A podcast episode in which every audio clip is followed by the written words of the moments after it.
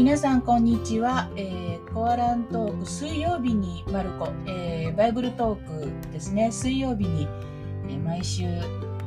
あの教会でですね、えー、話しているこう聖書をみんなで読んでいくっていうものの、まあ、音をですね取ったものをこちらにもあの提供しているというか、こちらでお聞きいただいているということになっているんですけれども、今回は、えー、少しこう聖書のなんていうんですかね、こう区分けっていうか、こう物語の中の途中からという、えー、ちょっと変わった分け方をしたんですけど、どうしても冒頭のですね、えー、夕方になるとという言葉のところを、えー、自分では考えたいなと思っていたので、前回その手前までにしました。えー、本日お届けしますのはマルコによる福音書じゅうよん章のじゅうなな節からにじゅういち節までです。夕方になるとイエスはじゅうににんと一緒にそこへ行かれた。一同が席について食事をしているとき、イエスは言われた。はっきり言っておくが、あなた方のうちの一人で私と一緒に食事をしている者が私を裏切ろうとしている。弟子たちは心を痛めて、まさか私のことではと代わる代わる言い始めた。イエスは言われた。じゅうににんのうちの一人で私と一緒に鉢に食べ物を浸しているものがそれだ。人の子は聖書に書いてある通りに去っていく。だが人の子を裏切るそのものは不幸だ。生まれなかった方がそのもののためによかった。この箇所をめぐってですね、えー、私がお話ししている部分を、えー、こちらにお届けしています。えー、このあの話の後でまたみんなでこう話し合いがどんどんどんどん広がっていって、最後はですね、うん、加害者になる人と被害者になる人、ならされる人、えー、がどんな風に、えー、その後の人生を歩んでいくのかというような、えー、そういう話し合いにもなりました。えー、その部分は対面で行ってますので、えー、こちらでは提供できないというかですね、こちらにこう記録していくことはできないんですけれども、あの本当にこう、こういう展開になっていくのかという、こう予想ができないところにえずっとこう話がですね集中していって、こう最後の方では自分の経験がこう話し合われたりですね、それを単にこう傍観するっていうよりはもうそれにこう参加している人がのめり込んでいくというような、まあ、そういうこう場というか空間がですねできたなというふうに思っています。えー、この集会で私自身がこうめちゃくちゃ励まされて、えー、本当になんか話していることはね、生まれなかった方が良かったとかね、そういうようなことがこう飛び交う場所なんだけれども、だけどこういうところから力をもらえたなというふうに思っています。それではあの分かち合いの一部ということになりますけれども、えー、でももうこれはですね、あの後で振り返ると本当にこう、まあ話のネタネタうん種話のこうスタートを切るためのですね、なんかこうきっかけですよね。きっかけに過ぎなかったなというふうには思っていますけれども、あの記録ということもあってですね、聞いていただきたいと思います。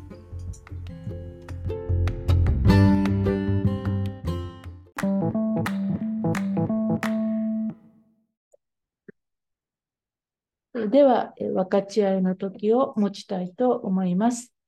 今日はマルコによる福音書のじゅうよん章のじゅうなな節からにじゅういち節を読みました。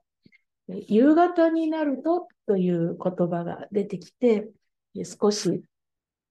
これはどういうことなのかなという立ち止まりをしました。復活の日の出来事は朝早くと書かれていて、この食事の準備ができて、いよいよ食事を取ろうとする十字架の直前、えーまあ、逮捕されるその前の時ですね、夜の時間だったというふうに書かれています。えー、まさに暗闇の時間が始まっていくということをイメージするような言葉だなと思うんですが、同時にユダヤではこの日没が一日の始まりなんですね。私たちはあのお日様が昇ると一日が始まったと思うんですが、日は沈んでいくことで新しい一日が始まる、この暗闇から始まるというものの考え方に私たちはなかなか慣れていなくて、明るいところから暗いところに向かっていくという、そういう精神性を持っているんですが、暗いところから明るい方に向かって歩んでいくというのがユダヤの人生観というか、その人の一人の人にとってもですね、年を取る、あるいは死に向かっていくっていうことも、終わっていくというよりは、誉れの時に栄光のに向かって歩んでいく、そういうイメージを持っているんですね。だからこの暗闇、この夕方になるとというのは、ある種新しいことが始まる、その予感を感じさせる一つの言葉じゃないのかなと思います。陰鬱な感じというよりは、その静けさや、あるいは何が起こるかわからないけれども、朝を待とうという、そういう思いが込められているのかなと思います。もちろん、杉越の祭りというのは、えー、夜の食事を指していましたから、それに合わせてこのことが書かれているのだと思います。えー、夜のうちに、出エジプト記のじゅうに章とじゅうさん章に出てきますが、夜のうちに町中を神が通り過ぎられる。しかし、その食事をとっているユダヤ人のユダヤの民の家はですね、まあ、そこをスキップするというか、通り過ぎて行かれる。災いを免れることができる。それだけではなくて、その夜のうちに、その人々は出発するんですね。食事を終えると。なので、杖を持ったまま、サンダルを履いたまま、旅支度をしたままで食事をとるということを考えると、これは杉越の祭りの食事だから、夕方から、夕方だったということを書いているんですが、ただただそれだけではなくて、この夜に出発するというのが、まあ、解放の始まり、第一歩という意味なのかなと思います。じゅうはち節に、えーまあ、食事をしているときという言葉が出てくるんですが、にじゅうに節にも出てくるんですね。一同が食事をしているときって。えー続けて読んでいくとちょっとおかしな感じがしますね。もう食事をしているときって告げられているのに、また後半でまた食事が出てくるということで、これ福音書によって順番が違いますので、えー、イエスがパンを分けられたのはいつなのかという議論は今でもあります。例えば食事の後でイエスは特別に弟子たちにパンを渡したのかとか、あるいはその食事そのものがそのパンだったのかとか、それは微妙に異なりがあるんですね。ですけれども、この食事をしている時ってにかい出てくるマルコ版では、おそらくまあ伝承が少し重なりがあって、そのままに記していると思います。食事をしている時のこの食事は本当の意味での夕食、杉越の食事だった。しかしそれにも増して、その後、えー、その食事をしているときに何かが行われたという意味なのかなと思います。ところがこのじゅうはち節の食事をしているときに起こったというか、イエスが語った言葉は、えー、食事のマナーとしてはルール違反だったなと思います。えー、食事をしているときにこんな話をしだすというのは、えー、非常に共に食事をする人に対して失礼な話です。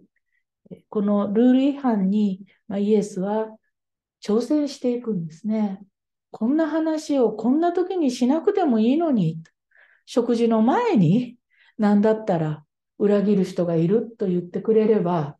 えー、人々はその人を除いて食事をすることもできただろうし、えー、あるいは食事が全部終わった後で、今食べた人の中でと言ってくれればいいのに、もう逃げ場がない。まさに一緒にいるときにこのようなことを言われるというと、えー、本人も、また周りにいた人も、そしてイエス自身も、えー、その席からですね、離れることもできないし、あるいは居続けることも難しいというですね、何とも言えない雰囲気の場所になってしまいます。私たちはこれを避けます。私たちの生活では、うん、今言わないように我慢しようとかですね、えー、時と場合を考えようとか、いろんな算段があるんですが、イエスはあえてこの食事をしているときにこのことを言ったのかなというのを、この続けて読んでいくと思うんです。えー、ぶしつけな話は、こんなぶしつけな話はないし、私は言わない方が良かったんじゃないかなと思うこともあるんですが、そうですよね。裏切ろうとしていることを指摘したって仕方がない。例えば、裏切るなって言ってくれたらいいんだけれど、えそうではなくて、ただあな誰かが裏切ろうとしているっていうだけだったら、我慢してほしかったなと思います。だけど、どうしても言わなきゃいけなかったのは、次の言葉なんですね。えー、あなた方のうちの一人で、私と一緒に食事をしている者がという書き方です。あなた方は私と食事をしていますとイエスは宣言したんですね。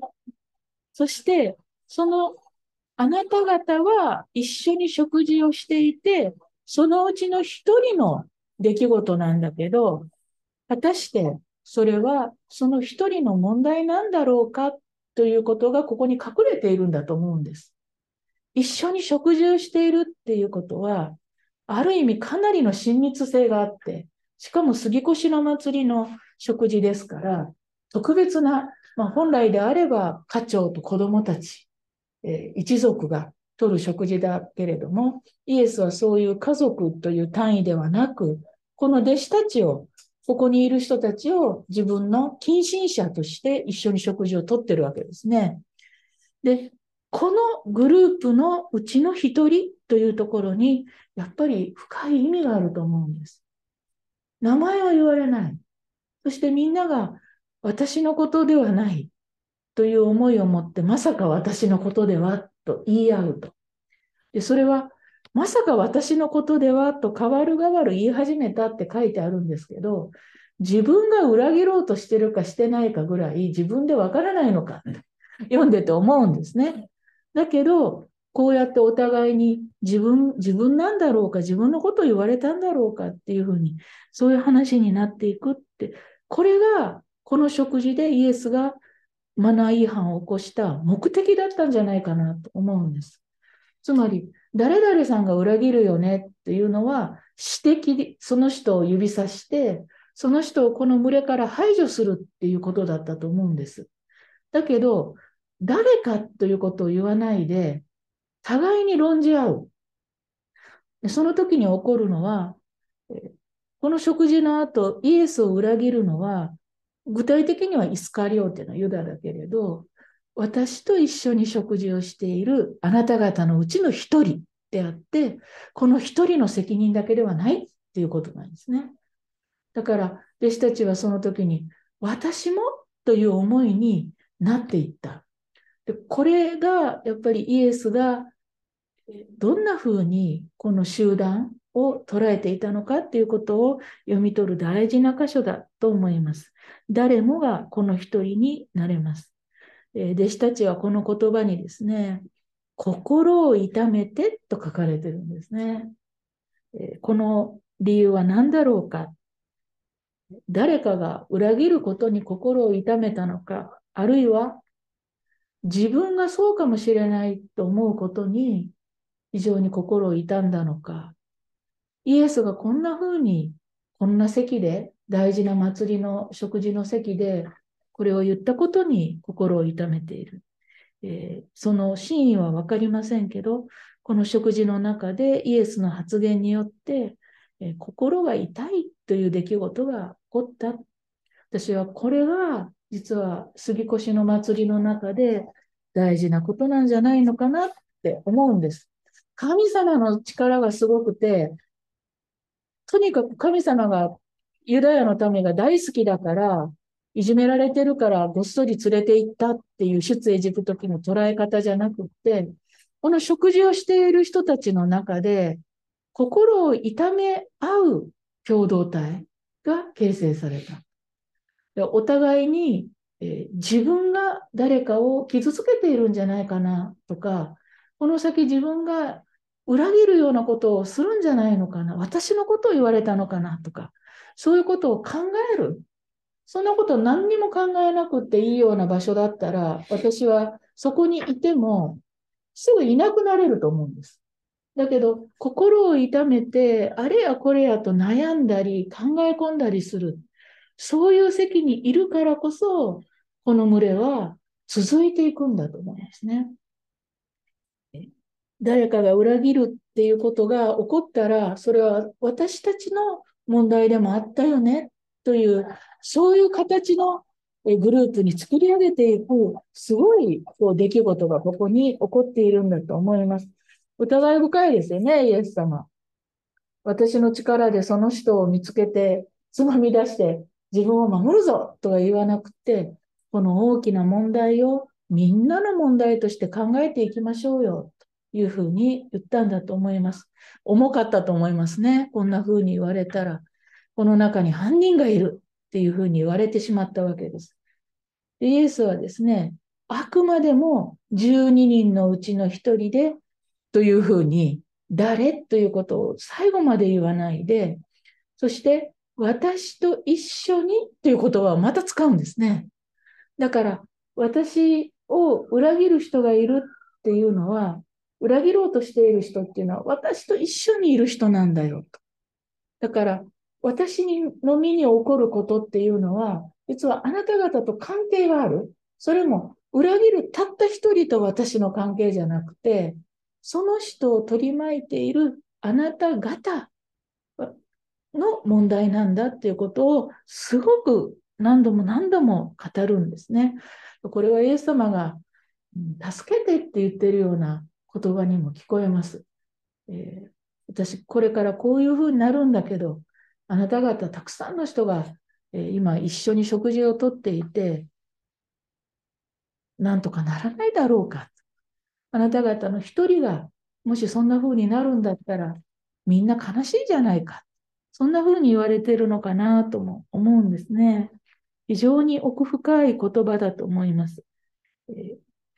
聖書に書いてある通りという風にイエスは言うんですね。去っていく。まあ、イエスはこの出来事をどう理解したのかということが、この一言に、えー、凝縮されています。自分は誰かから裏切られて、その人のせいでこのここから去っていくというよりは、あなた方みんな特定の誰かというよりも、もはや複数いるあなた方の中から私が切り離されていくっていうことは、それはもう分かっていることだというふうに自分で理解しようというふうにイエスも苦悶していくわけです。ここで弟子たちの気持ちはどういうふうに変わっただろうかと思います。この言葉、この聖書の、聖書に書いてある通りにっていうのは、言葉が自分自身の中で成就するっていう意味ですよね。もうすぐ完成するっていう意味ですよね。聖書に書いてある通りになるっていうことは、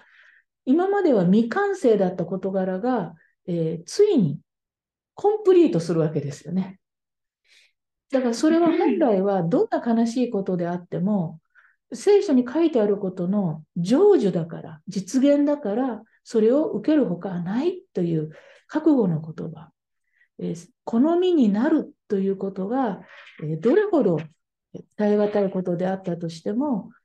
もしそうであれば、それが完全になることであれば、受けて立とうというふうに自分に言っているようでもあります。で、次の言葉です。えー、しかし、まあ、だが、人の子を裏切るそのものは不幸だ。このだがと訳したのは、もしかしたら名訳かもしれません。受ける方のイエスは、この出来事は完成に向かっているから、聖書に書いてある通りに、私はそういうふうに生き、そして死ぬっていうふうに言っているんだけど、だけれど、裏切るその人っていうのは、完成するために、イエスが向かおうとしているそういう覚悟ではないレベルで裏切っていくんだというふうに突き放していくんですね。そのものへのまあ呪いの言葉、イエスが人に生まれなかった方がそのもののためによかったなんていう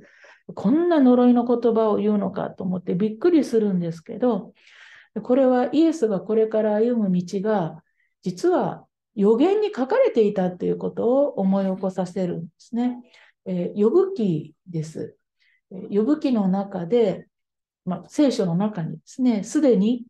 生まれなかった方が良かったと語った人物がいた。だけどその人物はどうなったかというと、議論に議論を重ねて、そして神の、えー、との関係をですね、を一生懸命模索していく。そこに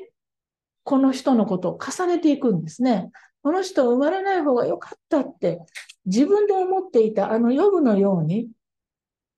考えるだろうと。だから私は逆にこれは突き放しの言葉というよりは、その人はそれぐらい苦しんでいるということをイエスは知っているっていうことなんですよね。もうこの一言一言がイエスは自分が受ける苦しみが嫌だからお前たちが悪いんだって食べ物を挟んであのもうテーブルひっくり返すようなことを言ってえみんなを不安にさせたという物語にはやっぱりできないと思うんですね。この一言一言の中にみんなでこの問題を考えていこう。そしてその人は自分なんかいない方が良かったっていうそれぐらい重いことが起こるときに、じゃああなた方それどうしますか？